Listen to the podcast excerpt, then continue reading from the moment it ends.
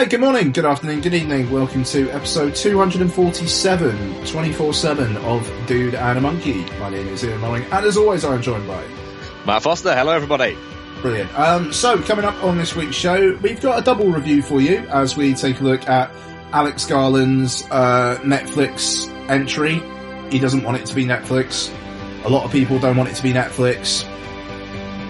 Fuck you. More people get to see it now. Annihilation.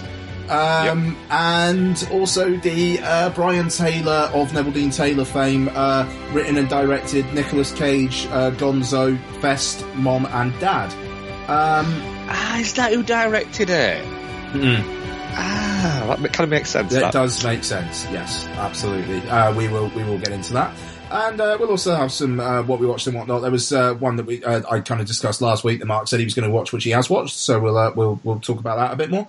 Um, and you know, trailers, whatnot. You know, see how it goes. Um, I've nearly drunk an entire bottle of Haig Club Clubman Scotch whiskey since Saturday. That's a that, that, well done. Yeah, um, it's I nice, isn't it? Uh, yes, I genuinely think I drunk like 35 centilitres last night. How did you feel this morning? I, I was glad I wasn't working at 9, like I, I started at 11 today, but I took lots to school, fine. I, you know, I had a decaf coffee before I went to bed, and my head was a little bit buzzy, but, you know, I was, I was alright when I got into work. It was okay. Um, those who follow my Twitter thread probably could tell that I'd, I'd had a few um, on uh, on Tuesday night. I regret nothing. Um, I I mean everything I said about Annihilation and Netflix and Yep. and whatnot. Uh, we'll, get into the Annihilation and Netflix thing. Yeah, yeah, we will. I mean. We will.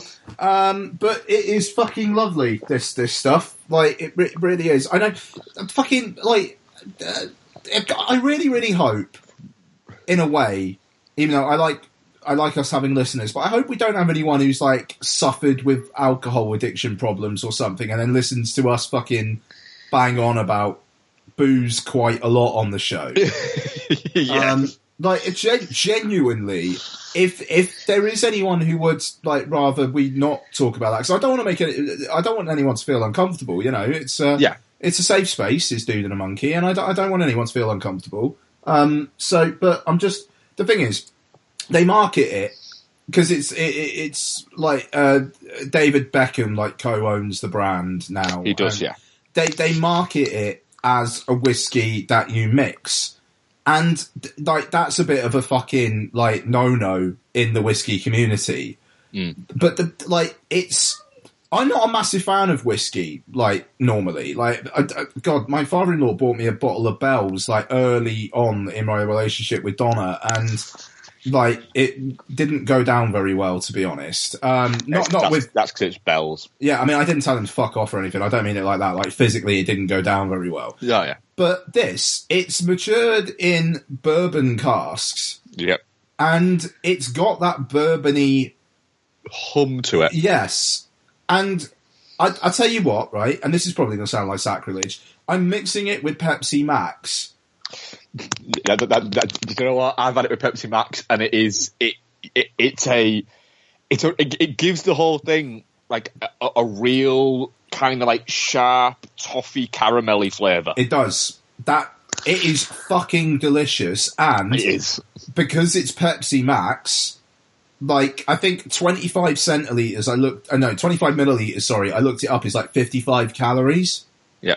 So it, it's really not that calorific. Like it's, I mean, obviously it it would be less so if you were just drinking Pepsi Max, but in terms of damage limitation, while also still getting a buzz on, it's pretty great. Well, Pepsi Max is one of my few kind of vices that I have uh, i- i- in the house. Like I, we don't, I don't have like snacks or anything like that very often in the house. Uh, and I actually, I, I, I only drink sort of occasionally at, at, at home, so I don't. I only drink on on non-school nights at home. So if I'm uh, if I'm not at work the next day. Uh, then then I'll have a, I'll have a couple of days at home, but beyond that, I, I don't I don't drink at home. But yeah, my, my my kind of like weakness thing that I have is I I, is I have Pepsi Max, but I have to limit myself um, to on days when I'm at work, two glasses, and on days when I'm not at work, three glasses. Otherwise, I will just go through a fucking two litre bottle and then go mm-hmm. and buy another one. Mm-hmm. If I don't actually say, right. So, for instance, today I've, I've not been at work and I've had two glasses so far, and I'll have another glass later on with my dinner. Mm. Mm. Mm. I do, yeah, I don't know.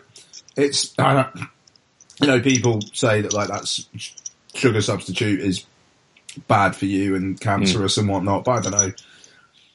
I, I, I, I don't know. It's like you got to die of something, Yeah. and it's Do you know? Do you know? Do you know what? I, I, I'm fine i- i- if if Pepsi Max shaves off five years off my life from starting drinking it when I was in my late twenties, early thirties to fucking.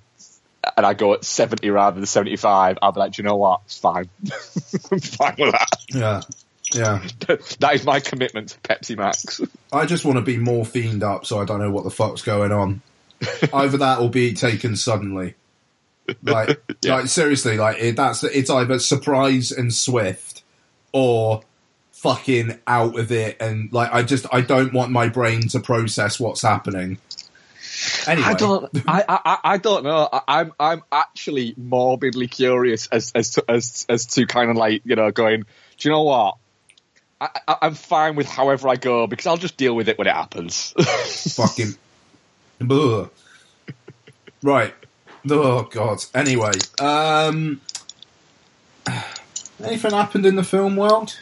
there, there hasn't. It's been quite quiet. I think, Yes. hasn't it? Um, what has? There, there must be something that's happened. My I iPad's doing been- something I think it's been strange. pretty chill. It has, hasn't it? It's it's it's kind of like everyone's kind of decided. You know what? Post Oscars, we can have a have bit a of a couple weeks off. yeah. Let's, let's have a couple of weeks off from telling people. Well, no, actually, no. Let's Hmm. be honest. The big thing has been people shouting about um, Hmm. Netflix. Oh yeah, all right. I mean, like let's let's talk about this now, so we can actually talk about the film when it comes to the film. and annihilation. Right? Can I can I put across a a, a, a reasoning that I have about it? Right now, the thing is, we would have watched Annihilation, both of us, at the cinema, Mhm. wouldn't we? So we'd have both gone to the cinema quite happily to watch Annihilation. As long as we could Um, have seen it. You know, yeah, we're not it- doing you. assuming- it- We're not doing you that. never really hitter this week because Well, you couldn't get it. to it. So my thing there is right is we're a bad demographic to take up. Now, all the people shouting about um, what is it, and also as well, can I just we, we both went to see Ex Machina as well, didn't we? Alex Garland's last one. Um, now,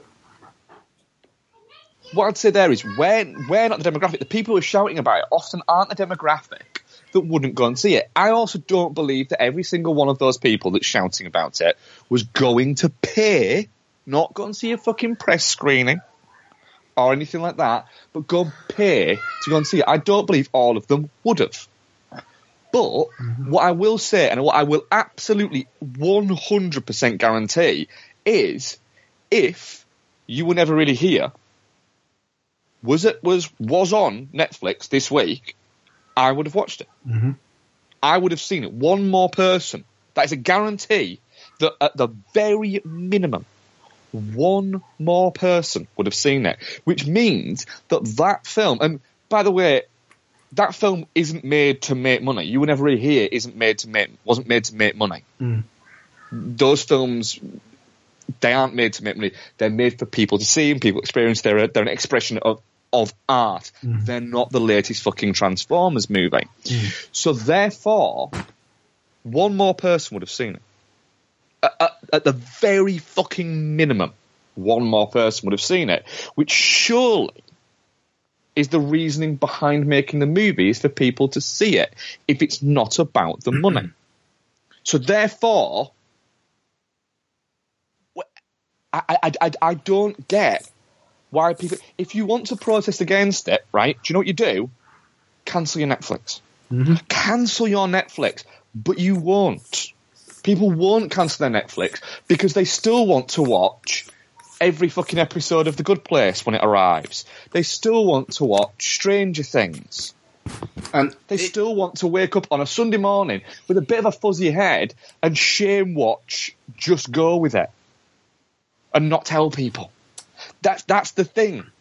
But do you know what? Nobody fucking shouted about. Well, why isn't Sandy Wex? Why isn't the latest Adam Sandler movie playing in theatres? And I'll tell you what. If you look at box office and look at how cinema works, Adam Sandler has done more for cinemas, not cinema the, the art form, mm-hmm. but cinema the actual building and the actual business.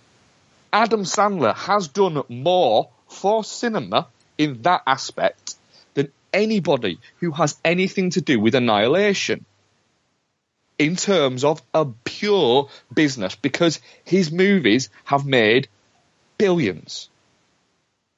I think if you totaled up everybody that's involved with Annihilation and added all their movies together, they wouldn't get close to possibly even Adam Sandler's top three. I'd, um, I'd maybe say Natalie Portman and Oscar Isaac are both involved in Star Wars. Films. Star Wars, take, yeah, take away the, the Star Wars, the franchise movies there, yes, very good point on, on, on that. But they're but I, I, I do take your point. franchise movies, they're non big, they're non blockbuster movies, the art movies that these people are, are shouting about that, that Portman and Oscar Isaacs make frequently. But more people watched Annihilation this weekend in the UK than would have gone to see it at the cinema. That is a fact. There is no disputing that whatsoever. And then the, the madness of people saying, oh, well, I found it really hard to find it on, on Netflix because it wasn't on the banners or anything like that, right? Yes, it was. You're lying. And actually, it would have been easier to have found it than it would have been to have found what time it was playing at your local multi fucking plex. Yeah, I mean, So, we, so that was just that was just fucking weird. I, I did. I actually on Monday morning when I started watching it, I did have to search, but by the end of the day, it was on my front page on Netflix, not just as like continue watching, like as When I- recently added, it was there. I think it just When I woke up Monday take morning, a bit of time to shake that up. well, that's weird. 'cause when I woke up Monday morning um, at like seven, I had a notification on my phone telling me it was available, and I had an email telling me there was a film I might like. I didn't, so obviously my the Netflix algorithm for me is not. Do you know why? Because you've got a four-year-old. Well, the, no, but the thing is, I, we've got a separate kids profile. Like, we, we, we do as well for Isabel. my my watches are my watches, and I kind of would have thought, like, uh, shit. All right, let me pull up my Netflix and see what's in my like continue watching, like, because I bet the, I, I would imagine the profile would be pretty annihilation-y. Um, Well, yeah, my continue watching at the moment is you see Bex watches stuff on here, so it's Star Trek, Friends, Thor, something called Crazy Head, Deadpool. Yeah, Isabel's clearly been logged in on mine. yeah, sounds it. Yeah, she's got her own fucking profile as well. I got Quigley Down Under, which I still haven't continued watching. Um, love the series. My next guest with David Letterman. Actually, you know what? Maybe it's not so. Uh, Queer Eye, um, the fucking Good Place. Even though that show is fucking bobbins. Yeah, the, the thing is, I've I've watched all of the Good Place. Oh, do, do, do I have to? Do I have to watch the like the first fourteen episodes before Oh, it gets good? Ian, Ian, I, I've watched it all, and even I don't think I like it. Fucking hell, son! And like it just, it's um, It, it, it, do, Ah. do, do, you absolutely do not need to watch it. No, if you no. didn't get on with the first episode, you're not going to get on with the rest. And I don't even think I got on with the first episode. I just watched it because Bex was watching it, and I was like, "Yeah, this is just it's it, it, it's fine. It's fine to be on." made, made my teeth itch. Made my teeth itch. Anyway, um, yeah.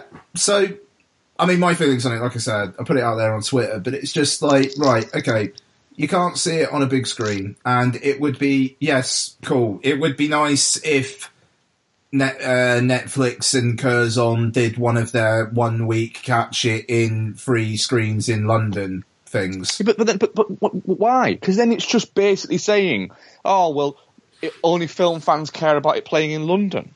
Well, no, I mean, I, it just I I do take the point that it would be it would be nice if there was an option to see it on a big screen. It totally, it, it totally, totally would be. At the same time, uh, Brad provided some data that apparently the deal for it was Netflix paid the production budget plus plus ten percent and Paramount got to keep the US gross after prints and advertising.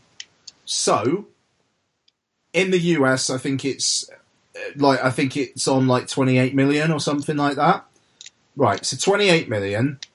So budget paid for. Prints and advertising, yes, they've had to do that, but what what advertising has there been for Annihilation in the US? Like, there's been like one trailer and then maybe posters and stuff like that. It's not Ready Player One, so they've got that 28 million, which will cover the the, the prints and advertising. It just it will. They've got 10 percent more than the budget, and they've got the budget paid back, guaranteed money, job done. Right. Okay. Now, Annihilation cost, I think, about 50, 60 million dollars. Um, so we're, we're saying that thing would have to clear, what, like 100 million worldwide to make its budget back if it actually got like a, a proper, you, you, like worldwide theatrical release.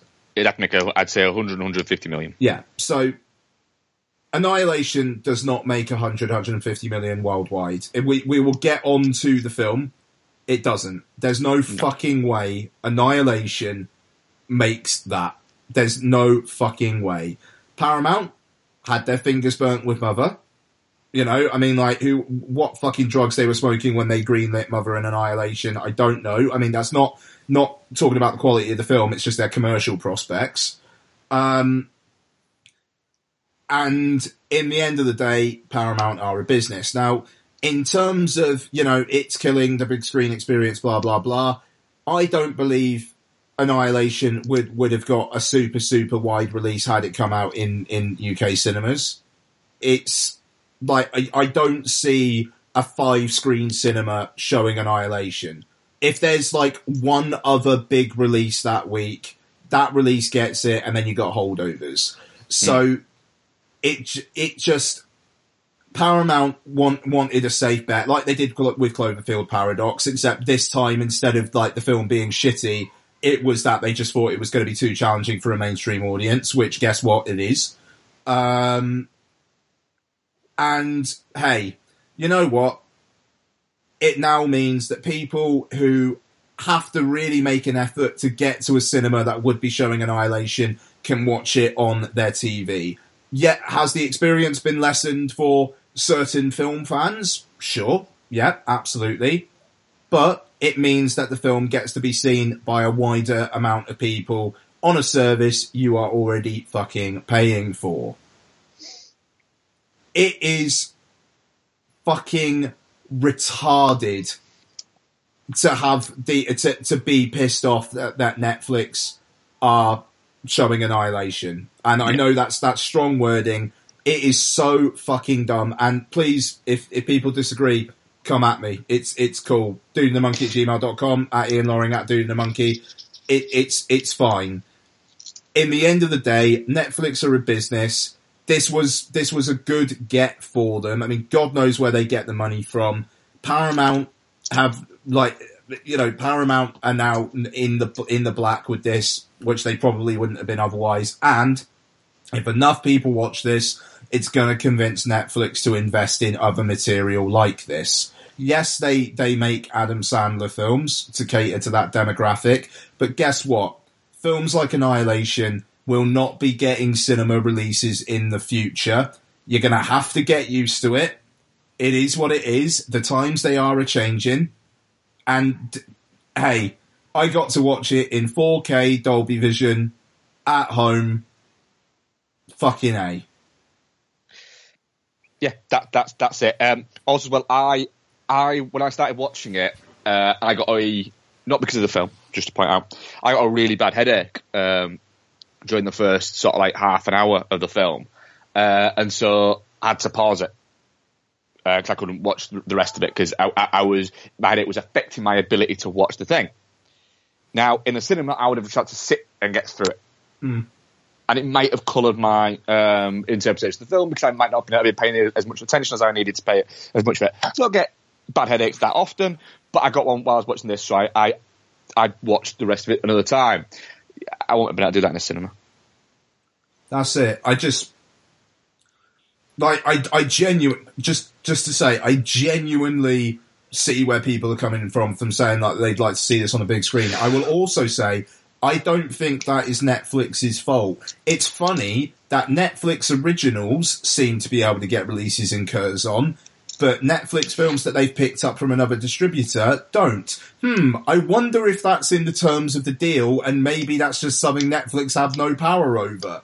Instead of saying fuck you Netflix, and also Curzon kind of throwing them under the bus, saying, well, we'd show it if Netflix would let us, doesn't seem very fucking cool from Curzon either, if I'm being absolutely honest. Mm, Curzon can be a bit like that. Yeah, yeah, you know, like, that, that's just, like, say, say what it is. That is kind of throwing Netflix under the bus, because it's the fashionable thing to hate on Netflix. But like you say, Good Place, Stranger Things, you know, people aren't saying they're killing fucking broadcast television or whatever, are they? No, it's fucking creaming all over Netflix. No, they're, they're, they're- reinventing television. yeah, exactly. They're, re- they're reinventing the way that we, that we view television. And- you know, now Sky are dropping entire series and not even fucking showing them on a weekly basis. They're going bang, Yeah. there you fucking go. yeah, Um, it, they, they've reinvented the way we watch TV. They're trying to do something with movies um, that people have been asking for for years.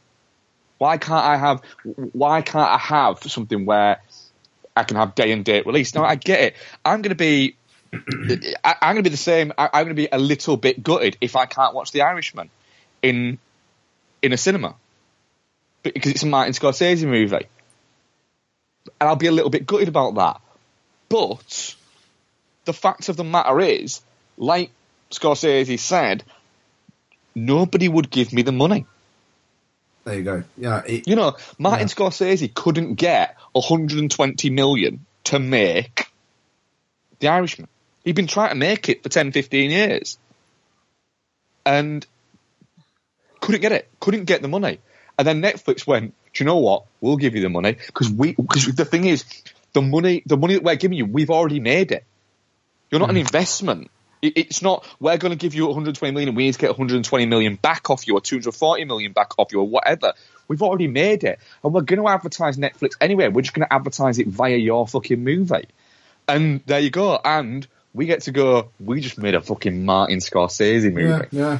Right, and, and, you know, yeah, hopefully that will get a, a small, what is it? But then the point there is, if it gets a small run and it plays in two cinemas in London, well, I'm perfectly entitled to go, hang on a minute, wait a minute, why the fuck isn't it playing in York and Manchester and Edinburgh and all over these places? Why the fuck's it just playing in fucking London? And that won't be Netflix's decision. That will be distributors. That will be cinemas' decisions. But we're not going to take that. So it's just a bit. It it, it just seems like people have been given what they want and then not wanting it anymore, or only wanting the exact bits that they want. It's It- it's it's it's people being too too too fucking picky. And it would. I mean, the thing is, it you know, it, it, it's a it's a genera- it's a generational thing. In 10, 20 years, no one's going to be fucking complaining about that at all. Yeah. You know, I mean, it. I don't know.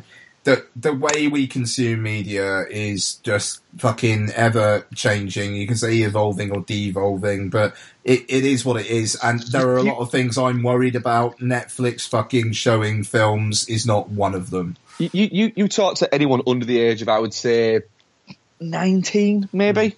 right? And they are genuinely baffled. And I, I do, because I, I, you know, I work in and around a, a lot of younger people. They're genuinely baffled by the idea of having to pay for a movie. Yeah, I mean that that's the more concerning thing. You know, that, that, that is the thing. You know, they've still got the cinema and things like that. But then it's the, the idea of, well, why can't, why, I, I remember having a conversation with, about Guardians of the Galaxy Volume 2 and, and one of the guys that works with me saying, well, it's been at the cinema, why isn't it available on Netflix yet? And I had to explain the, the, the, the kind of the, the business behind it all. And he was like, yeah, but I was like, look, look it, it's it's cost all of this money to make. They have to make that back. and they make it back by people. What is it? By essentially, you want to watch it, you've got to pay to fucking watch it. Yeah, yeah. It's like it's like it's like saying McDonald's well, they've already bought all the fucking burgers. Why do I have to pay? Oh, they've already made them. Look, I can't they just give me it? Just give me that burger. It's not how it works. No, it's I- how consumerism works. Yeah, yeah. I mean, I, I don't know. It's just like in the end of the day, Netflix and Amazon Prime have done an awful lot for the dropping the use of torrenting and whatnot. You know, it's just Absolutely, yeah. And I mean, that I look forward to the days of premium video on demand, where instead of like going out to the cinema by myself, I can I can pay a bit of extra money, and Donna can actually watch these things as well instead of having to wait for an iTunes release. You know, it. I mean, what, what- anyway, let's leave it there. We'll actually talk Yeah. about Annihilation in a bit, but. Uh, um, trailers. Uh, what, what have we got? We got um, we got Fanta- Fantastic Beasts: The Crimes of Grindelwald, which is about as fucking weirdly paced a title as I think you'll ever fucking find. Um, like it just it's not it's not about the beasts anymore though, is it? Like it's about is is Johnny Depp is he a beast? Is he fantastic? Is it the fantastic Mr. Depp? I I'd like I um I mean I don't know. Um, it looks like they're already shoving Eddie Redmayne to the fucking side, which is fine. Um, if it, I don't know, it kind of looks like Jude Law's being fucking like set up a little bit here, which is great. Um, I just, I, Yeah. I, I, I just, I just, I, it's hard to give a Beasts, shit. It is hard yeah, to give I a just- shit, isn't it? I just don't care. Uh, I mean, I, I like the I like the first film. I've seen it a couple of times, and I, I thought it held up on a on a rewatch. But it it is hard to care. And that fucking production logo at the start, Wizarding World, where it's like, oh fuck me, where are we going with this then? Um, you know, it's um, yeah, I it is really really hard to care. And Colin Farrell was really really good in Fantastic Beasts, and then spoiler alert, he morphs into fucking Johnny Depp, and it's like, oh Yeah. you know, that's like trading a bit of steak for a drunk cheeseburger. so, you know, yeah, hard to care. Um, right. Michael Caine surely does not need the money to do Dear Dictator. What the hell is Dear Dictator? Oh. A girl. And, and, I- I- I- and and remember, remember, Michael Caine will do all, will will do very will do pretty much anything for money a lot of the time. basically high school girl um becomes kind of like pen pals with a dictator played by Michael Caine. He's foisted out of his country in an uprising and he hides out and like basically finds the girl and hides with her and then he teaches her how to be a bit of a rebel in school. Hmm. It- like they just yeah that it doesn't look like a film but apparently it is. That Dear Dictator. There you go. Yeah, that's a strange one. Um, I will probably not be watching that. Um, one that I've already heard rumblings for Oscars next year. Life itself. Oh yes, I watched the trailer for this. Yeah. Um, Looks looks incredibly full of itself. yeah, doesn't it? Doesn't it? Doesn't Yeah. it? It's doesn't it describe itself as a major movie event? Yeah, yeah, a major motion picture event. I think it said. It's like Mm. why? Because uh, Oscar Isaac's in it. I mean, I kind of get its point.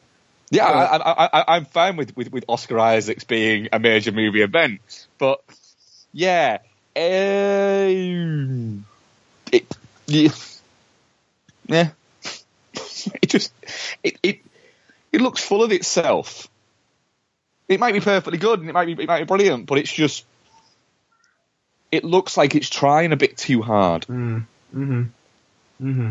and it's yeah. So I'm I'm not bothered really. I'll watch it, but I'm not bothered at the moment. No. It, it, the trailer didn't make me want to watch it. It just irritated me a little bit. Yeah, pretty much. Pretty much. Um, sorry to bother you.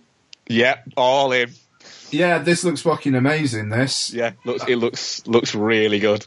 Um, so yeah, I mean, like played at Sundance, got really, really, really good word. It's an A twenty four. Oh no, it's Annapurna. And Uh, I get them confused sometimes. So do I, mate. yeah. Um, really fucking interesting idea. Really, really interesting idea. yeah. Um, apparently it goes fucking mental at the end as well. Like, really f- weird, fun satire. So, I'm all for that. Yeah, it looks. I'm. I'm liking it. Looks very. Yeah. I, I, I, when it finishes, like, yeah, do you know what? I'm. I'm. I'm, I'm very much up for that. yeah. Yeah, absolutely. Um, and that, that's it for me. What have you got, bud?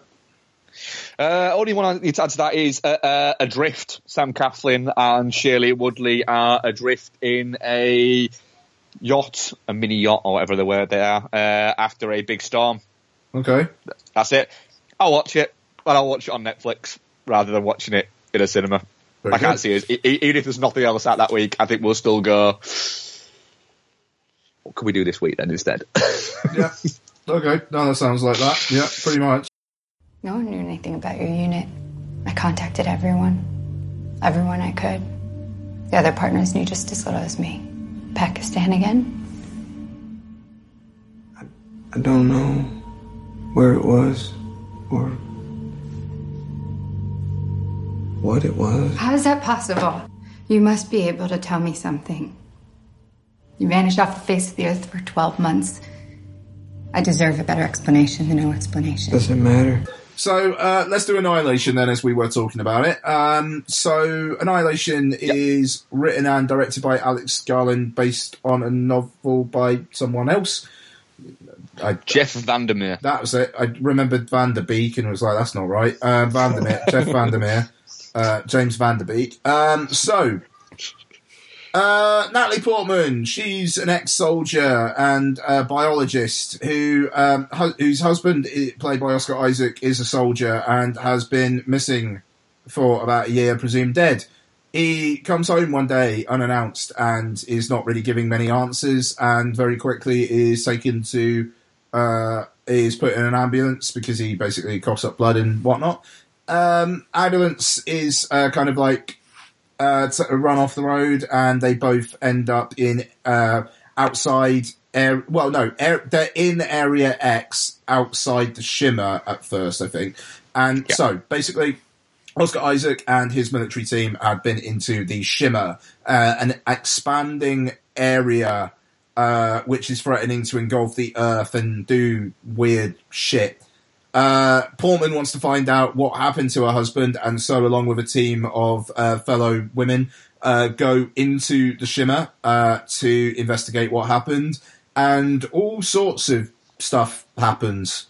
Um, so, Annihilation. Um, Alex Garland's follow up to Ex Machina. Um, I mean, Alex Garland's kind of in the pantheon for me anyway because of Sunshine, but um, Yep. I, I think we were both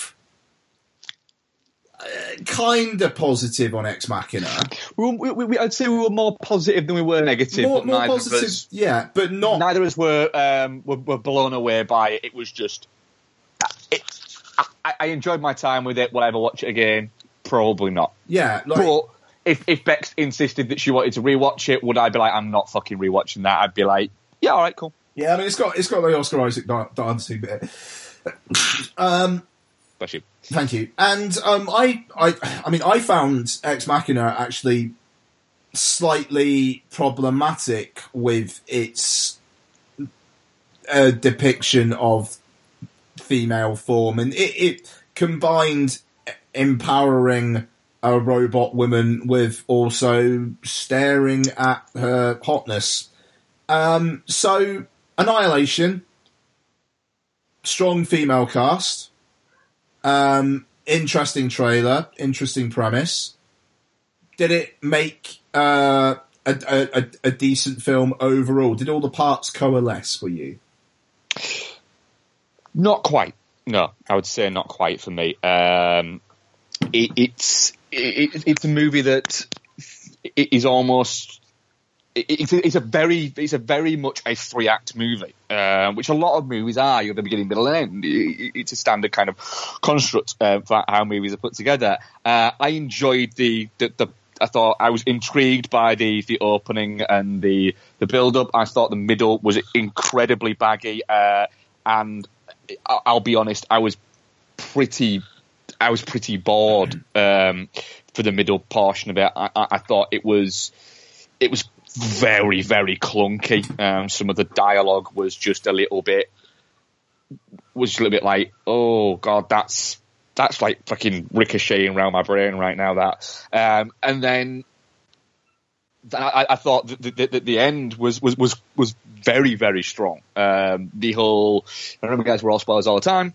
Um, the essentially 15, about 15 minute virtually silent or, or um, dialogue free bit that you get uh, at the lighthouse, I thought was, was fantastic. And it was, it, was visually captivating and story wise, it, it, was captivating. Uh, and I like the, um, the fact that the, ending doesn't doesn't tie everything together. It, it, it is what it is, um, and we don't know everything, and we don't know kind of what happened. And the character basically says, you, "I- "I don't know." Well, what is? I don't know. And every question was, "I don't know." Um, but so o- overall, it, it didn't all um, fit together for me. Um, to be honest, I, I just. I just found that that middle bit just too much of a slog to get into it, um, and but it didn't turn me off enough that I was completely checked out by the time it got to what I found were the more interesting bits.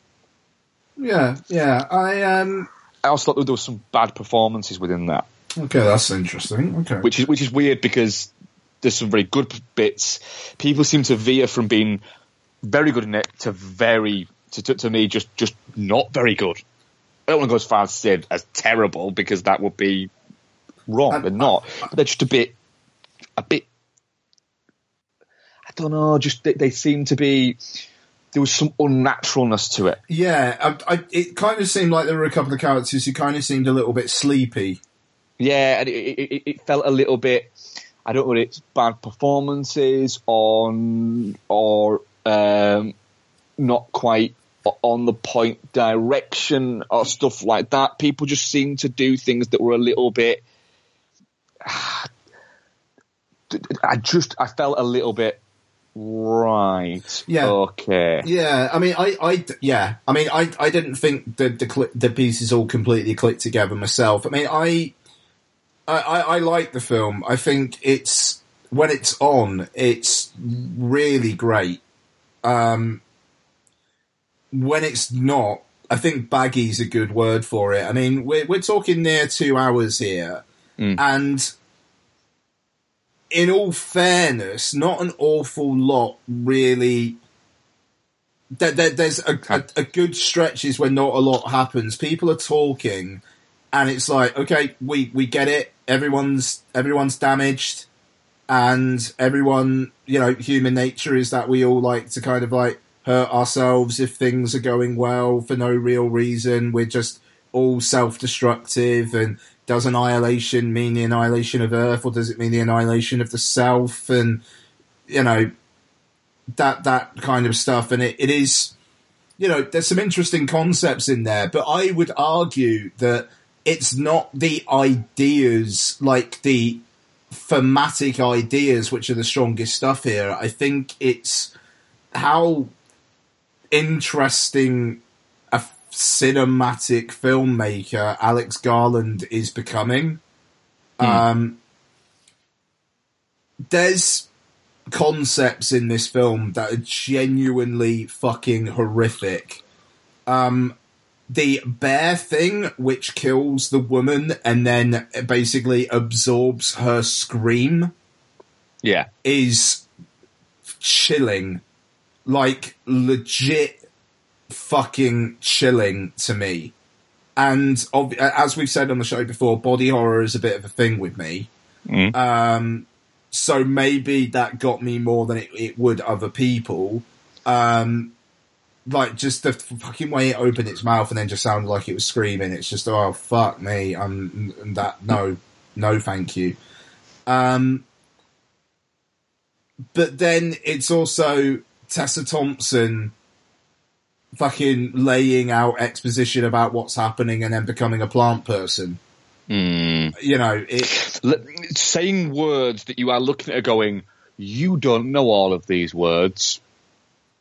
it, that's what it felt like. It felt like li- it, it, it, it, it literally. It felt like rather than her delivering dialogue, she was remembering things she'd read. Hmm. Yeah, no, I mean, I, I kind of got that sense with Jennifer Jason Leigh as well. I, I, to be honest, given that, I think it's more the direction than the than the actors. because because I also got it uh, quite often from um, from Natalie Portman. Oh, that's interesting. Really? Okay. Yeah, she she goes from being whenever she whenever she's got to do anything that is vaguely out of that's vaguely emotional, she loses me.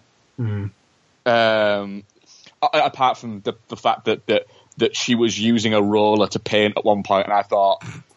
My Christ, that woman has no idea what a roller is. It's literally, it literally like, like, like they've gone, like Alex Garland's gone, right, so what you need to do, right, is you're going to put this in the, in this paint thing, you're going to go along there, and you're going to start doing that, and she's gone, holy fuck, the walls just changed colour. Mm. And Alex Garland's gone, it, what? It's paint. It goes on with this, like, what the shit? He's giving it, she's gone, oh my god, I did it! I did, wow, is this how walls change colours?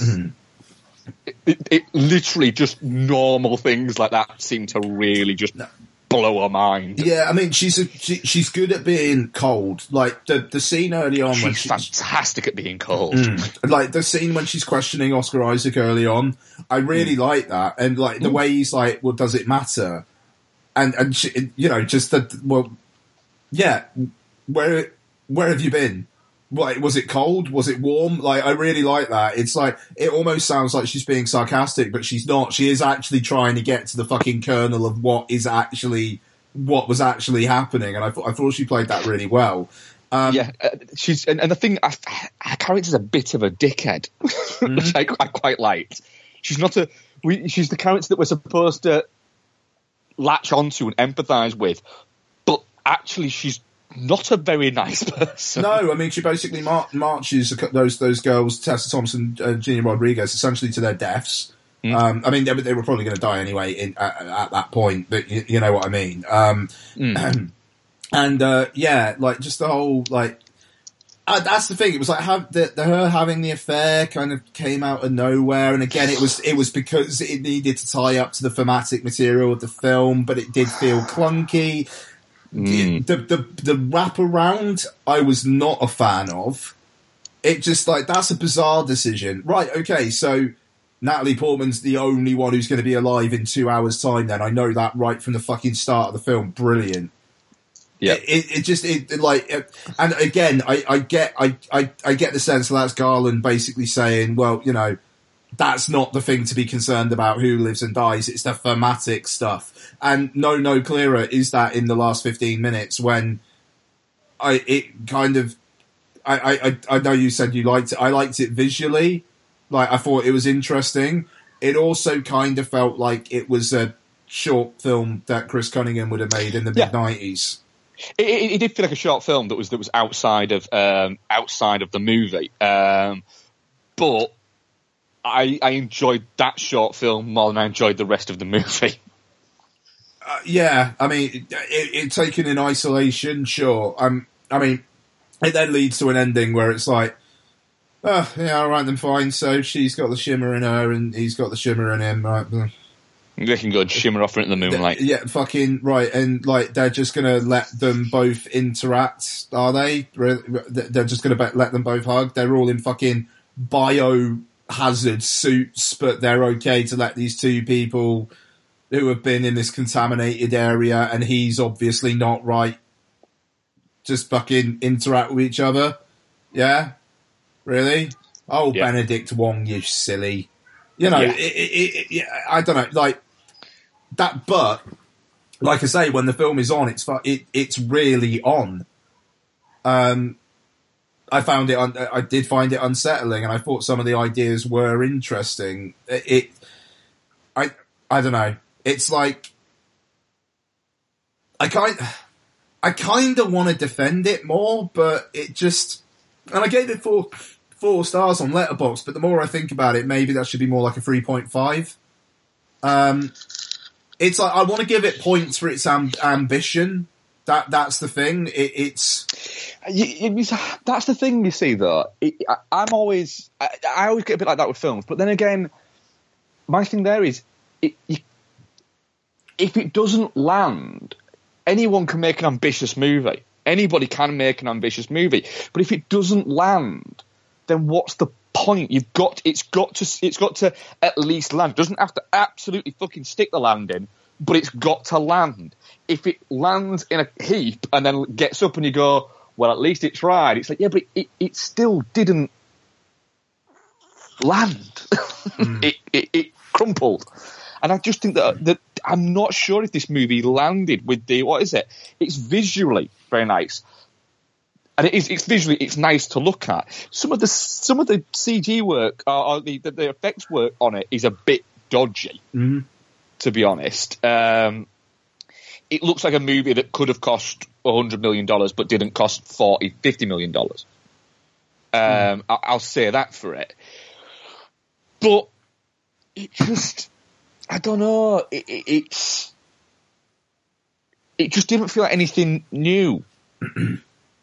really. No, well, I mean, because I, yeah, I mean, because for all the, all the weighty themes, at the end, it's basically, right, little bit of a twist ending here then. It, it, it just like the very, very end is quite genre.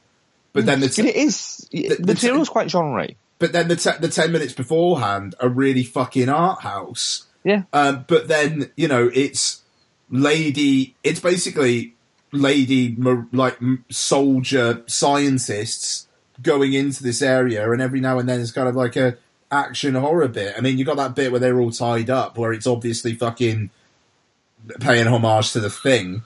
Um, and it, it, it just seems to kind of bounce around all over the place and Garland is almost like 70% wanting to make an art house film, but there's that 30% that wants to make a genre film that's really, really trying to make itself more, more part of the equation.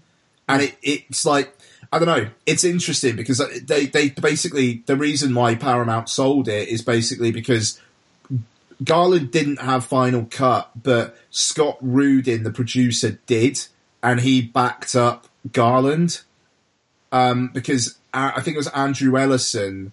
It was another producer. With, with like he, he's the guy that uh, runs Skydance and is um, Megan Ellison's brother. Um, Yeah. Basically said this isn't commercial. We need to do a re-edit for this to be commercial. And essentially because of that, it's, it's been sold to Netflix and absolutely fair enough. But in a way, I'd kind of may, maybe be interested to see what a more commercial version of this film would actually be. I wonder if it would be 15, 20 minutes shorter and maybe had that bit at the end, but maybe didn't have some of the fucking shoe leather in the first and second acts.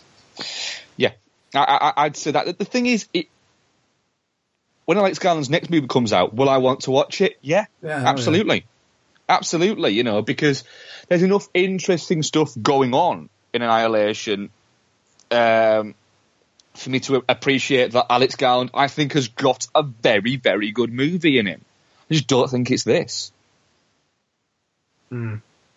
And mm. I don't think it's Ex Machina. But the guy's got interesting ideas, but I just, I don't know. I, it, it, it's the movie seems to get caught between wanting to be smart, but also wanting to not be too smart, and then it ends up just falling between everything all the time. It just seems like a movie that's not it's a bit all over the place. And I think that comes across in, in the way that it feels quite disconnected from itself in places. Yeah, yeah, that's a good way of putting it. That, yeah, um, kind of sounds like we might be coming to the end there. Yeah, I, I, I think it's. I, I'm really between being definitely not shit and touching cloth because I, I, I don't think it's shit. It's definitely not shit, but I don't think it's that fantastic. So I think I'm at touching cloth with it. Yeah, But again, it is definitely not shit. yeah. I mean, I'm. Oh, okay, that's interesting. I mean, I'm I'm literally amending my score to three point five out of five, which for me is is a, is a solid, definitely not shit. Um, it, it's the nightmare fuel moments for me that that really that really stand out. Um, Oscar Isaac with the flash grenade, like just the fucking, you know it's fucking coming, and the way they kind of hold it, and then you've just got the clone one after, just kind of like coldly looking at it. It just like, oh god. Um, that fucking that moment where they cut the guy open and the fucking massive thing is whirling around in him, like, uh, uh, and just the like the That production. would have got you. Uh, Oh my god! And just the even though weirdly big, I'm more comfortable with than small. If it was like loads of little ones, that really would have put me off. But like the the the big, not so much. Weirdly, but also just the, the production design with all like the tumor looking shit on the walls and whatnot. mm. Like it was like fuck, just really like. It made you uncomfortable, didn't it, a little bit? dude, like, just you don't. God's sake, you don't want to be there. You and you don't want them to be there. And j- oh god, oh fuck, Yeah. yeah, definitely not shit. But yeah, I mean, like, I'm not in love with it, and I'll, I'll be honest. Yeah, it would look good on a big screen. I was fine watching it in in Dolby Vision at home. It's a good. The shimmer shit is a good advert for Dolby Vision and HDR. I'll, I'll say that. It's Good. Yeah, yeah. Okay, uh, how did the vote go? Uh, definitely not shit, 67%. Okay, Uh, touching cloth, 22%. okay, Shit, 6%. And Geostorm, 5%. okay. All right. Not universally loved then. Fair play. No. No. Yeah. Okay.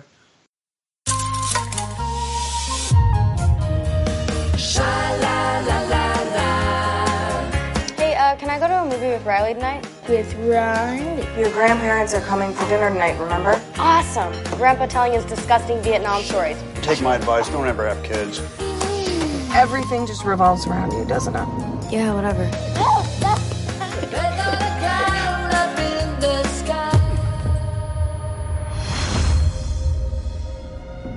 What's the rush today?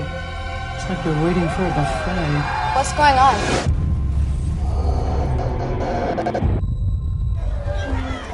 That McKenna's mom?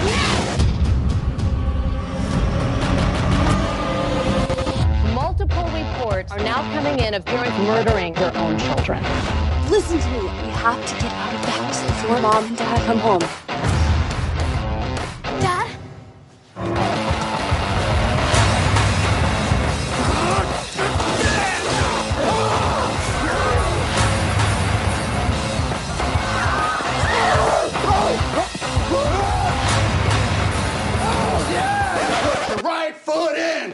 Take your right foot out, you do the hokey pokey and you. Mom and Dad is written and directed by Brian Taylor. Uh, stars uh, Nicolas Cage, Selma Blair. Um, all spoilers all the time, even though it says it in the opening credits. Lance Henriksen, um, Anne Winters, and Zackary Arthur.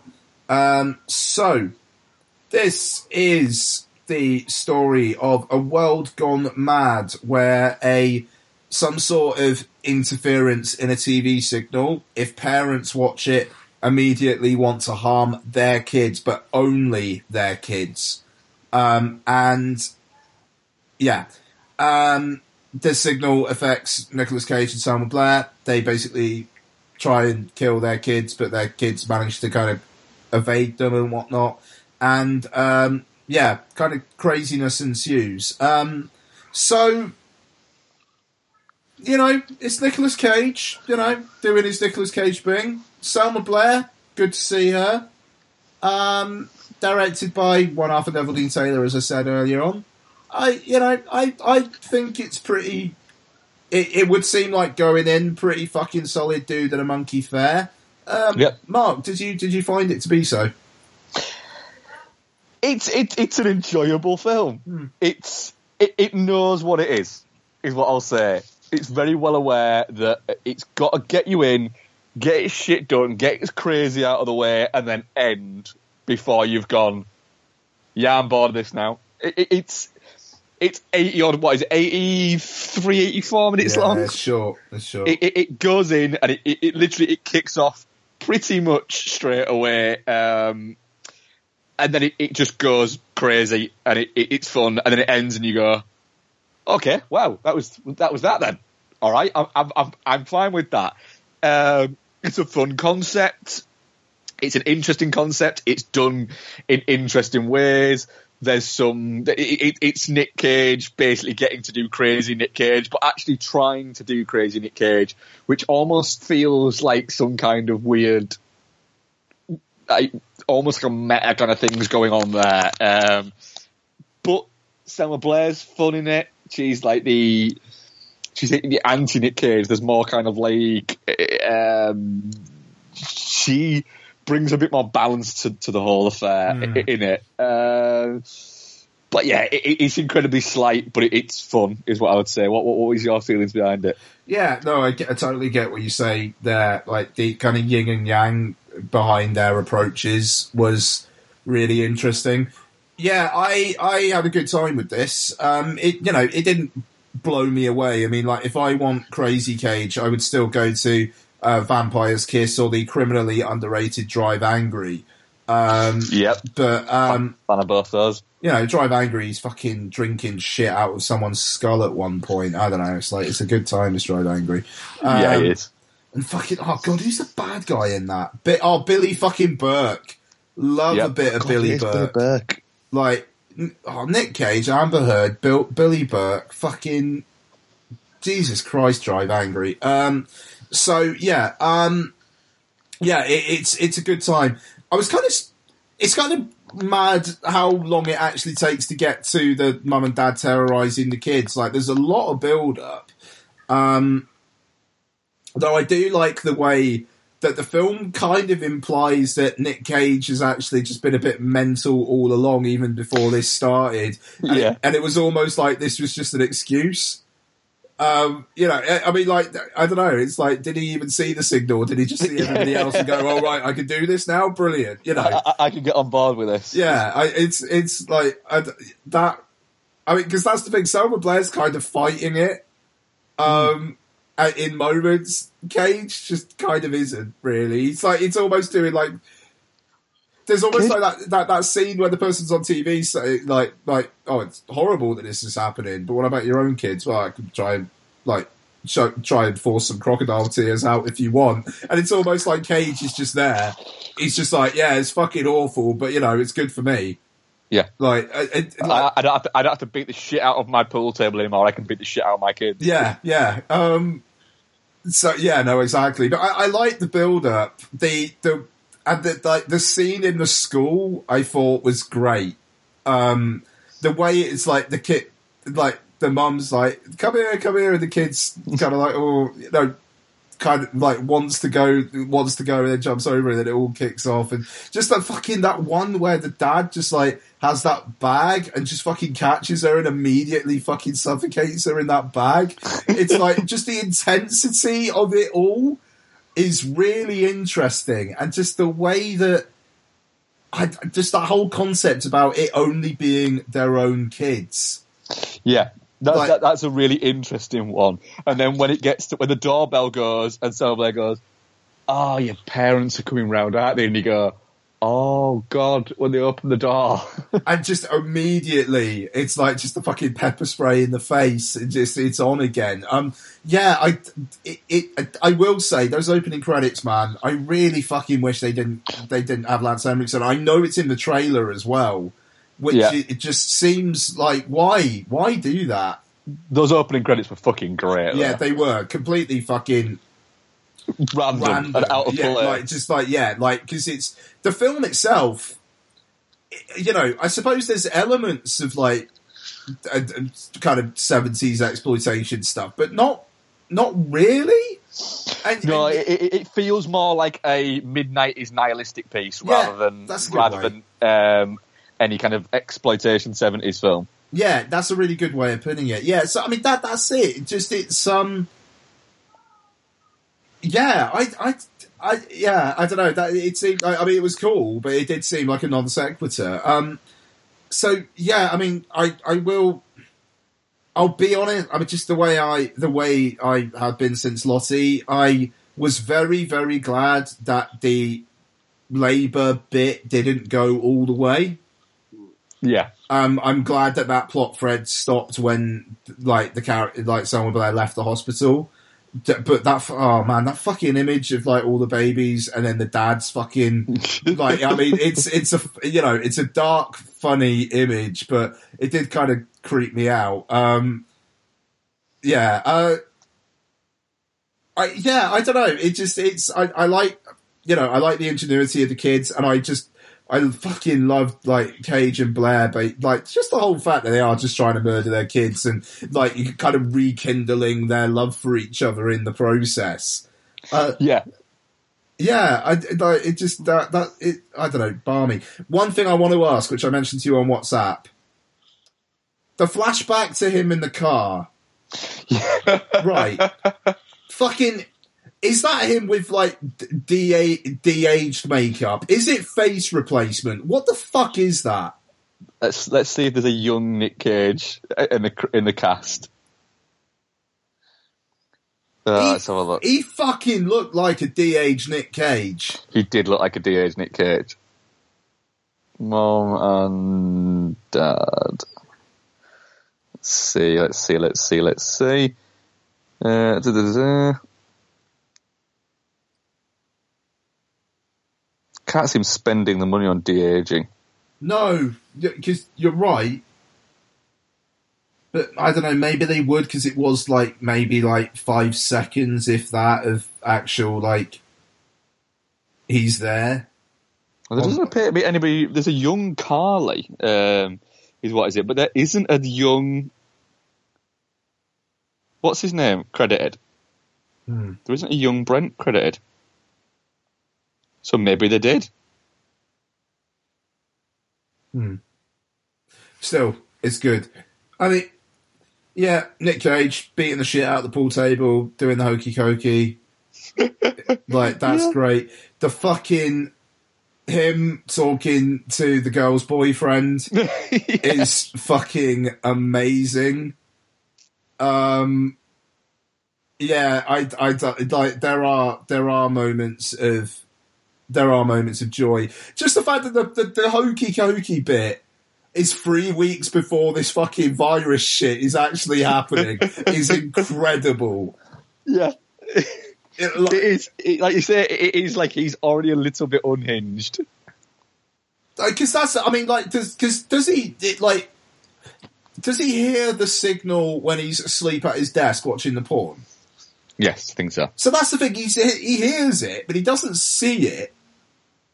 And I don't know. It's almost like I, I don't know. Like maybe that's going too far. That basically just saw that everybody else was doing it and just thought, "Fuck it, why not?" I, that's probably going a bit too far. But I, yeah, I, I, I don't, yeah, I don't know. This, I, it's just, it's fun. It's really inconsequential, but I could like if it's on Netflix or Amazon Prime, I could see myself cracking open a few beers and fucking watching it again. I could see myself watching it again at some point. Yeah, certainly. Mm. And the, the ending as well, like they're like it, it just like when they're tied up and Selma Blair say like you know we'll always love you, and then Nicolas Cage is like, but sometimes. I just we just want to fuck it, and it just cuts to the credits. It's like it's it, it, Yeah. it it's fucking amazing. Like just bravo. Like because Cage has got that Mandy film coming out as well, hasn't he? Where like Yes. apparently there is a character in that film called the Cheese Goblin. Oh wow. Like I just the cheese Mandy film, the Cheese Goblin. I swear I heard that somewhere. Um, oh, the Cheddar Goblin. The Cheddar Goblin. Yeah, there's a character called the Cheddar Goblin. Um, cheddar vomiting goblins and Clive Barker esque motorcycle demons. Like that just yes please. When's that out? Yep. When's that out? Um so yeah, strong. Definitely not shit. Yeah, I, I'm the same. Definitely not shit. Yeah, yeah. Um ah, just fucking why spoil the Lance Henriksen bit? Yeah, I agree with you on that one. And that bit's, oh god, that bit's fucking crunchy as well, man. When they swerve that car into the mum, Oh and she yeah. just goes flying over. My word. Um, yeah, yeah. Bravo, good work, Nick Cage. Good work, Selma Blair. Selma Blair's really fucking good in that film, man. She's really good. Um, She's usually good in everything, though. To be fair. yeah, no, she is. She totally is. It just it kind of reminded me that, that, like, um, just uh, the idea of them bonding over wanting to kill their kid. It's just it's, the kids. It's funny. Um, all right, good stuff, man. So, what else have you watched this week? Uh, I've not got a lot to be honest. Um, so I'll cover the other two watched, and then I'll talk to you about Veronica because we Yeah. you watched it last week. and We didn't talk about that much because what is it? We watched Baby Driver. Oh, yeah, how'd that go? Uh, I fucking I yeah, I really like Baby Driver. Okay. It, it's it's too long, Mhm. as most movies are. Um, it's but it's only like maybe ten minutes too long. There's a few bits in it that kind of irk me a, a little bit, um, but yeah, I, I still really really like it. The after sort of it got nominated for the the sound um, awards, the sound mixing and sound editing, I kind of tried to pay a little more attention to that to sort of see, you know, just how how good it is, and it is spectacular how how good those bits are. Um, the action, I do think that Edgar Wright has a way where he does action. If it's smaller action, it's very good. If it's bigger action, um, it's not that good. If that makes any sense. So some of the car bits are not fantastic, but the bit where he's running is a brilliant action set piece.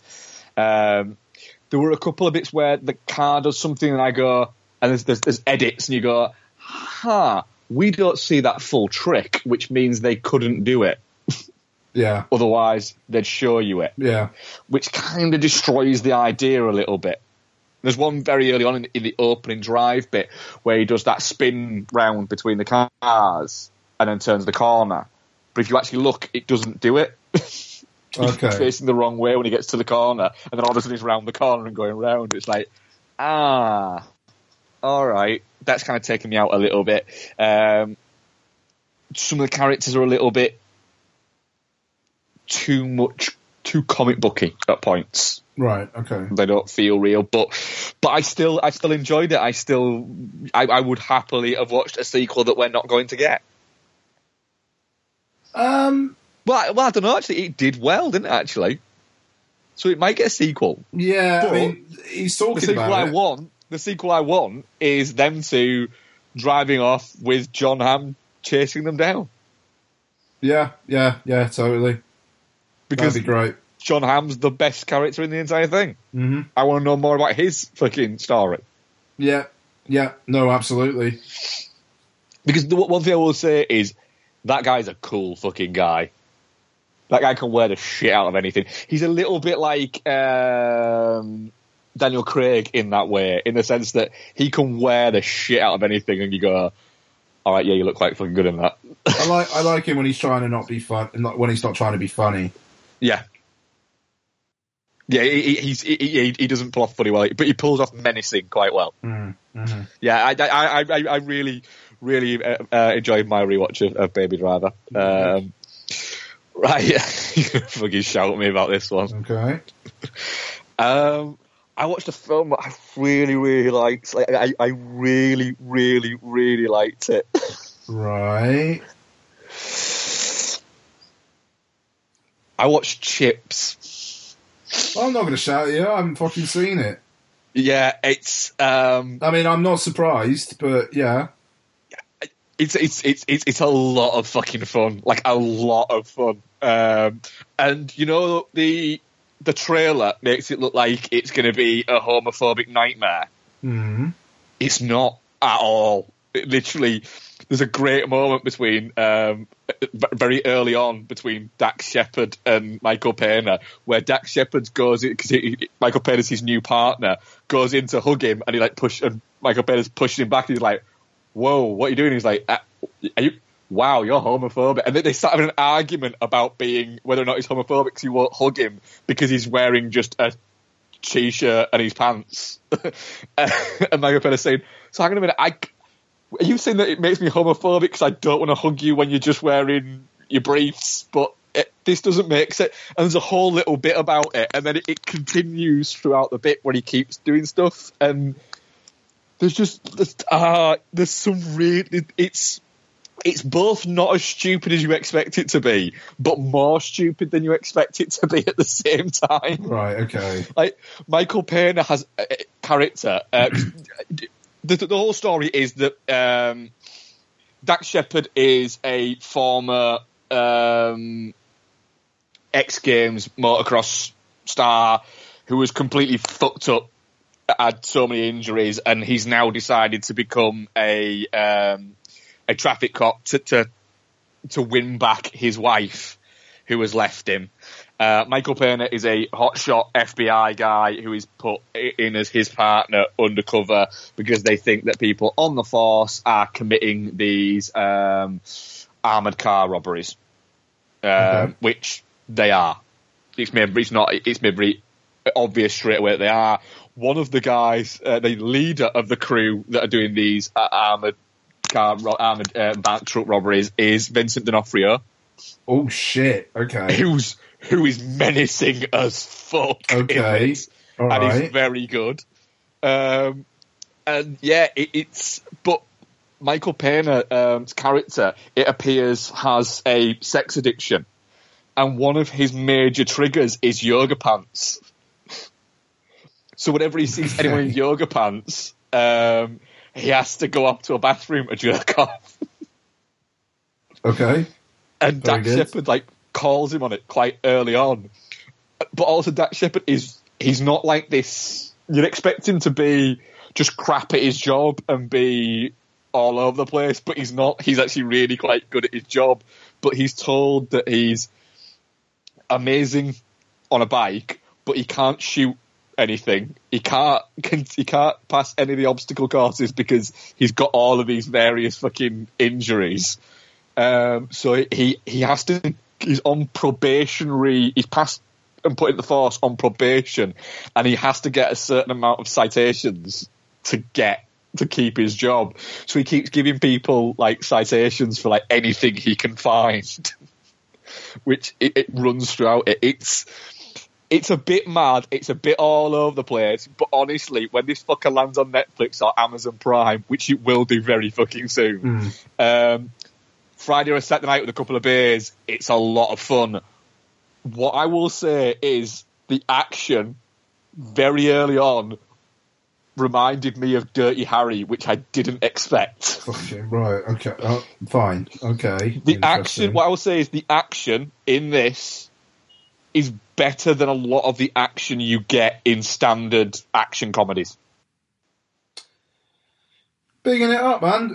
You're bigging it up. Okay. And it's written and directed by Dax Shepard. Yeah. Yeah. I thought it was. I, I, what I will say is I, I'm very susceptible to this kind of stuff, and I actually really like Dax Shepard as well. Um, but honestly, when it arrives, yeah, give it a go. D'Onofrio is fucking is sinister as fuck, and he's threatening as fuck to the point of where they actually make a joke out of it. okay. where they Michael Pena tries to essentially square up to um, Vincent D'Onofrio, and he just fucking Vincent D'Onofrio shoots him down, and then for like the next two or three minutes, Dax Shepard's character is going on about how fucking cool Vincent D'Onofrio is and how fucking scary he is. Okay. All right. It's, okay. it's, it's you a sold fucking. it. I had a good time with it. You sold it. You've sold So, it. Good for yeah. you. Okay. Um, Hmm. Veronica. yes. So give us a quick reminder of what your issues with it were. I thought it was all right. Didn't think it was that scary. Liked the performances more than the, the than the than the atmosphere, which considering people were fucking saying it's the scariest thing they've ever seen. Were it was all quite surprising, really. Um, yeah, yeah, you know. There you go. What, what did you think? It's not scary. Yeah.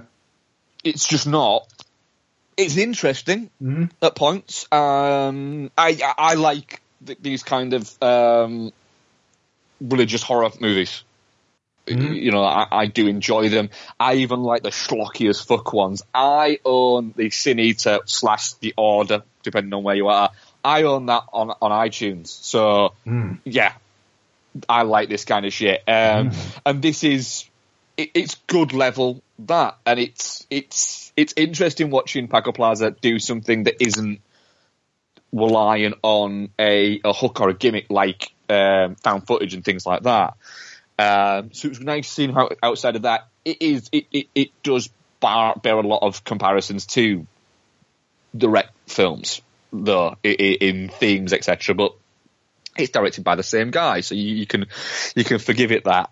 Uh, the performances, like you say, are are very very good, but it's not no, it's not scary at any point really, which kind of and I'm I scare quite easy with horror films, um, which is fucking great because I like horror films and it's nice to be scared quite easy with them. But yeah, it it's it it- it didn't really scare me. It it it didn't even like freak me out. It just I found the story kind of interesting. Um, but it, it, it just I think it runs out of steam a little bit as well. Yeah, that's fair. Yeah, um, the the ending, uh, like the kind of like the last 15, 20 minutes, it is a little bit like, right, we fucking know where this is going. Let's just Mm. let, let's let's get there. Just get there quicker, yeah. Even I, I spoiler alert, I was kind of surprised that they did straight up killer like killer at the end. Like Hmm. I kind of thought it was going to be like the the fucking spirit takes her over or something, but um, No, so that- yeah. I think that's because because it's because it's based on a real case. Yeah, they, it's yeah. That's that's a fair point. they do, they do kind of stick to that quite quite well. And I, I did find the, like the the end bit where they were going through the actual real case bits and showing you that. I found that really quite interesting. Um, it does seem very much like uh, Plaza's- he's found something that interests him. He's made a movie out of it, and now he can go off and do his next thing that he's going to do. Uh, but yeah, I I, I, I very much I, I enjoyed it enough, but it's not that scary. Really. Yeah, fair enough. Cool. What have you been watching this week then, bud? Okay, so um, do you think you're going to get to you were never really here? Uh, yes, I am. It's playing uh, next week. All right, sweet. Okay, I- So I- I, I'm very much, very much looking forward to, to getting that because it, it, it's from your reaction to it, it sounds like it's very much going to be up my street. Yeah, I, I I believe so. I'll, I'll I'll leave it. I'll leave it there then. So um, yeah, there's only a few things for me. Um, Donna and I watched the first Harry Potter for some reason. Um, All right. Um, 4K on iTunes, Dolby Vision looks nice. Um, cinematography is very fucking high key in that film. Um, in moments, it all looks very setty. Um, I'm kind of expecting that to kind of improve as it goes on.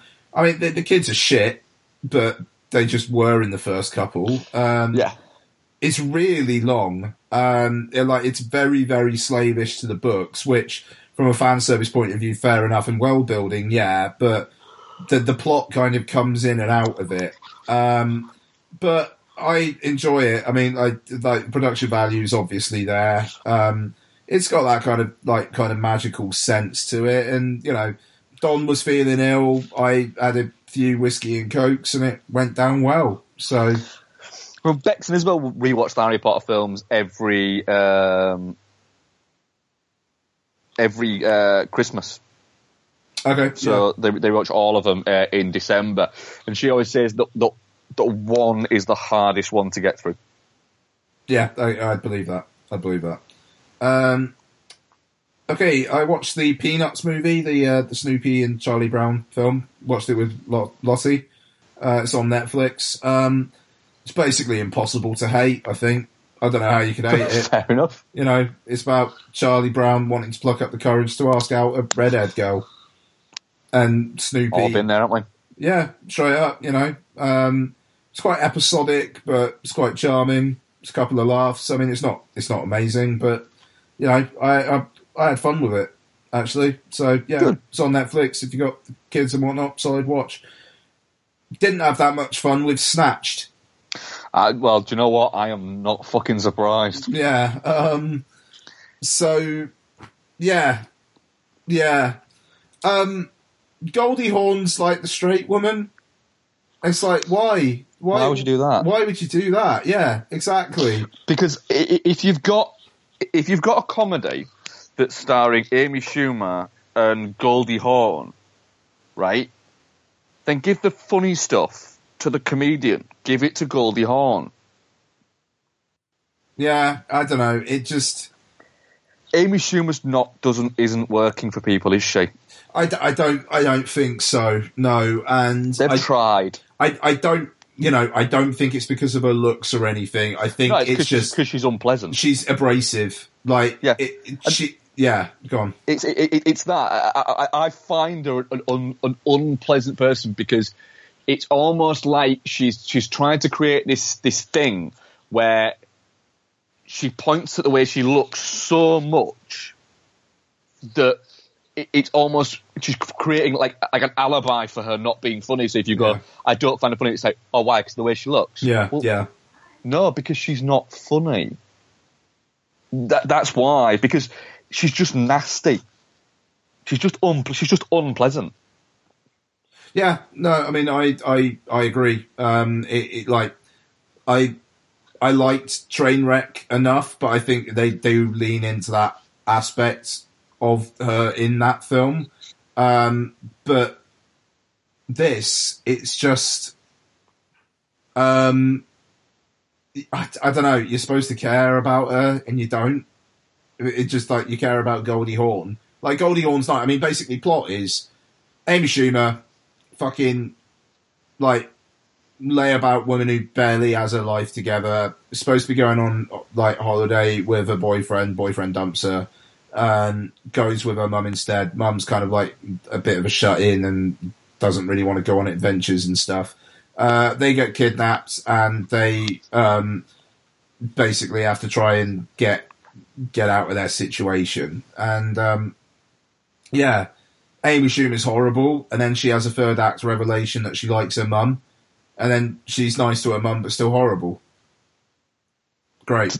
Yeah, Um, just standard Amy Schumer unpleasantness. Yeah, there's there's a gross out sequence in it which came out of nowhere, which was just what the what the fuck is this?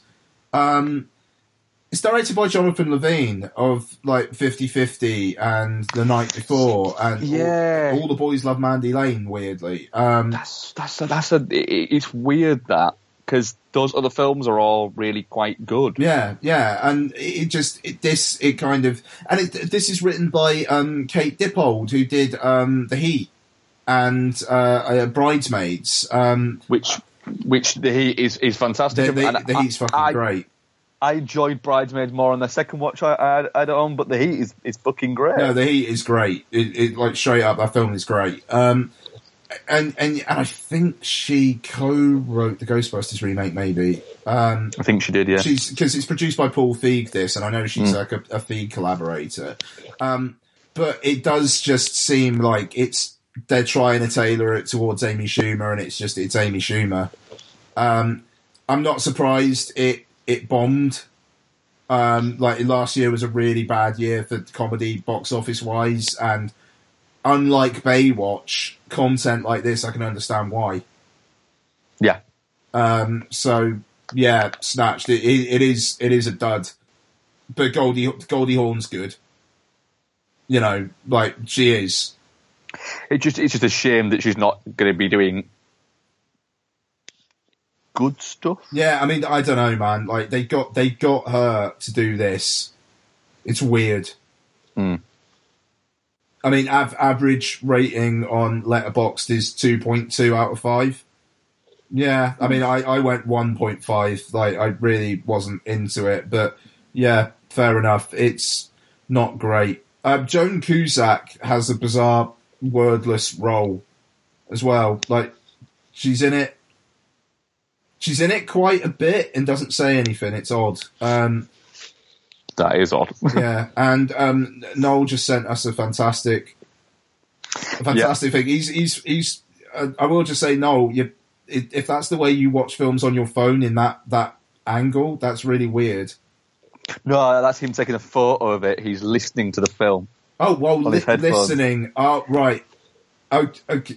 I've, very good. Well done, Noel. Um, right. that tickled me a bit. Anyway, I am uh, I am done there. Uh, we have no emails because nobody We- loves us. Nope. Nobody does love us. Um, I will just also uh, remind people: doodlemonkey.bandcamp.com. The Neon, Neon Demon commentary track is on there. It's a pound. Go on, do it. Yep. Uh, we do have a couple of questions though. Go. Uh, Ethan M. Bar uh, at Ethan Bar 2. Uh, which dead celebrity's tomb would you most want to raid? I don't know why, right? but immediately, the just going based on like the you know like word association where you say something, the first thing that pops into your head that's your actual choice before you actually think of it. Marlon Brando. For Mo, what the fuck? Yep. Oh, I wish we went three, two, one, and then said it then. But it was it Marlon Brando as Yeah, well? like why? I don't know. because I just think he'd probably have taken interest in shit with him. No, that that's that's it. It kind of feels like it would be a mausoleum, and there Yeah. would be like I'm imagining like a stone monkey. Yeah, yeah. Um, A sandwich of some description. yeah, yeah. And, Yeah, there, would be some fucking weird shit there. some moisturizer. yeah. there, would. A person. And just a single flame. Yeah. yeah. He's, he's like God, that's weird. I was thinking Brando. A, a framed Fuck. copy of, of his invoice to Francis Ford Coppola for Apocalypse Now. Oh god, yeah. And and like you'd you'd open up the tomb and he wouldn't even be there. no, no, he'd, he'd have had himself stuffed to mountain and he'd be sat watching you. Oh god, yeah. No, that's But then you, that- but then when you went over, you looked at it, you go, oh, "That's not even him. that's legit. That's a gorilla. That's a gorilla just in just in one of his costumes. This is just fucking weird. Yeah. Why is this an actual tomb? Yeah. That's fucking Yeah, eerie. That's so fucking weird.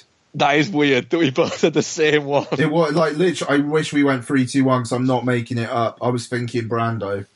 Yeah, for some reason, just the minute we said, I thought, I thought, oh, I want Brando. Ah, I like, no, I can't say Brando. Wait a minute, like, it is Brando. It is Brando. It is, yeah. It, it is. Um, we've also got a question from No. Indeed. Uh, name three films due to theatrically release this year you'd happily watch on Netflix instead if made available on release day. Right. For some reason, Skyscraper. Just because I want to drink beers while watching. it. Skyscraper was one of mine. Because, yeah, the same thing. I could watch that on a Friday or a Saturday night and have a beer. Yeah. Yeah. Um. Hmm. What else is there? I'm going to look, see what's released. Uh, da, da, da, da. Uh, Something coming out towards the end of the year. What the fuck is it? Oh, fuck. Actually, Aquaman.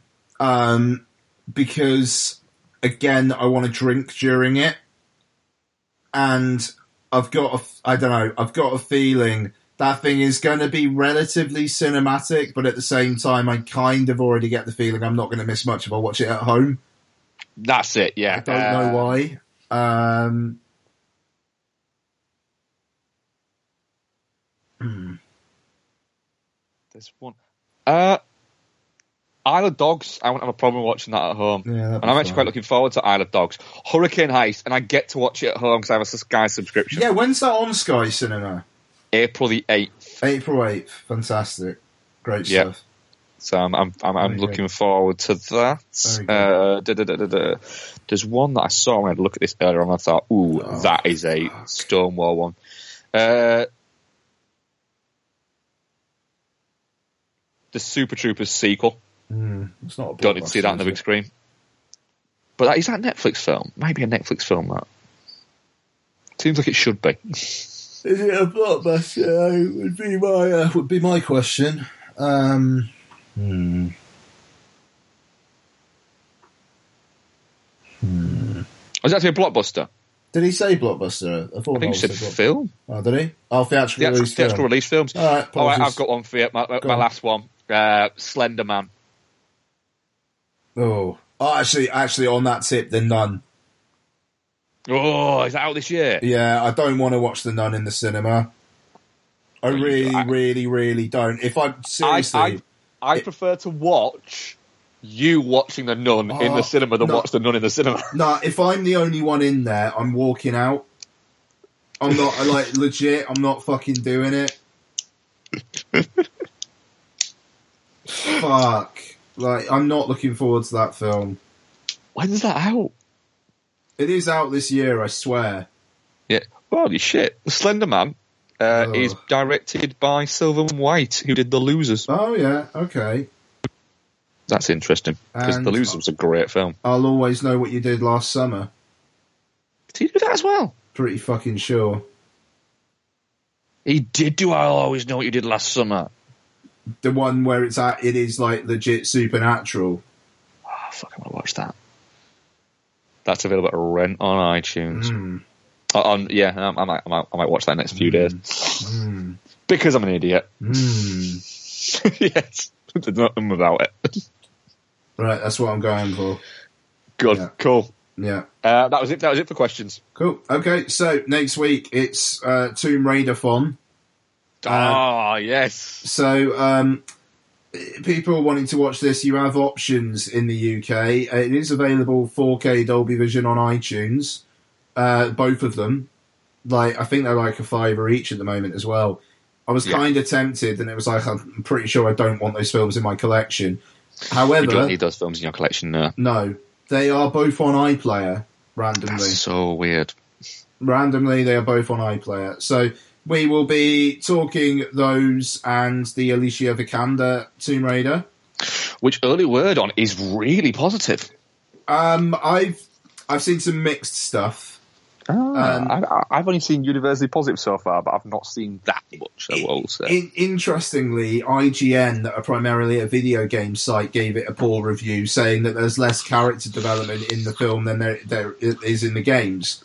Which- well, which- yeah, but but the games take you how long to play? Yeah, I don't know. I am a little bit concerned about like apparently the, the kind of her transition from like non-action hero to action hero is not very well. I mean, that's what IGN say. We shall see. I I think I'm going to see it Friday night or Saturday night, and like weekend. It feels like a good solid weekend evening watch to me. So Yeah, uh, I think I, I am hopefully going to see it on Sunday morning. I like my morning movies. nice. Oh, even that. Well, are you not doing the Ready Player One preview screening? It's, it's not playing near me. Ah, fuck. That's a shame. Yeah, it's playing. It, closest it's playing uh, is Leeds, and it was Ah, sold out.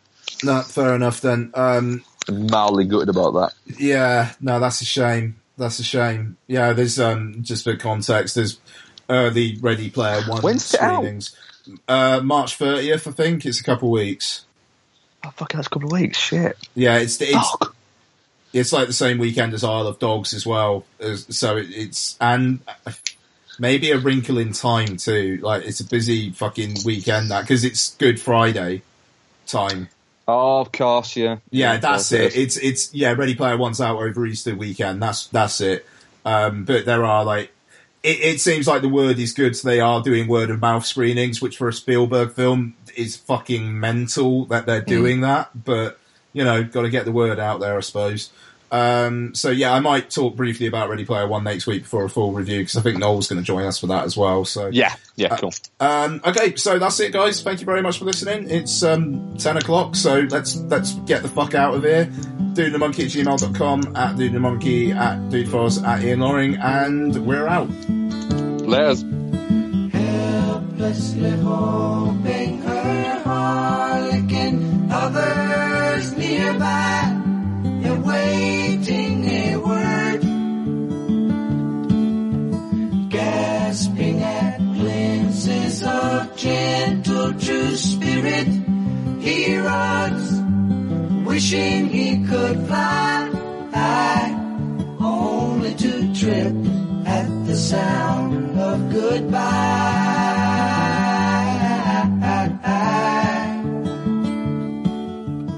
Wordlessly watching, he waits by the window and wonders at the empty place inside. Heartlessly helping himself to her bad dreams, he worries. Did he hear a goodbye? or evil. Hello,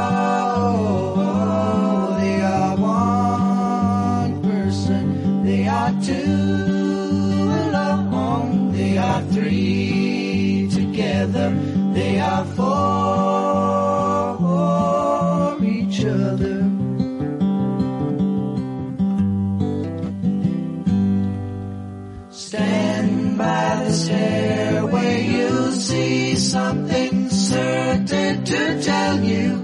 Confusion has its cost. Love isn't lying, it's loose in a lady who lingers, saying she is lost and choking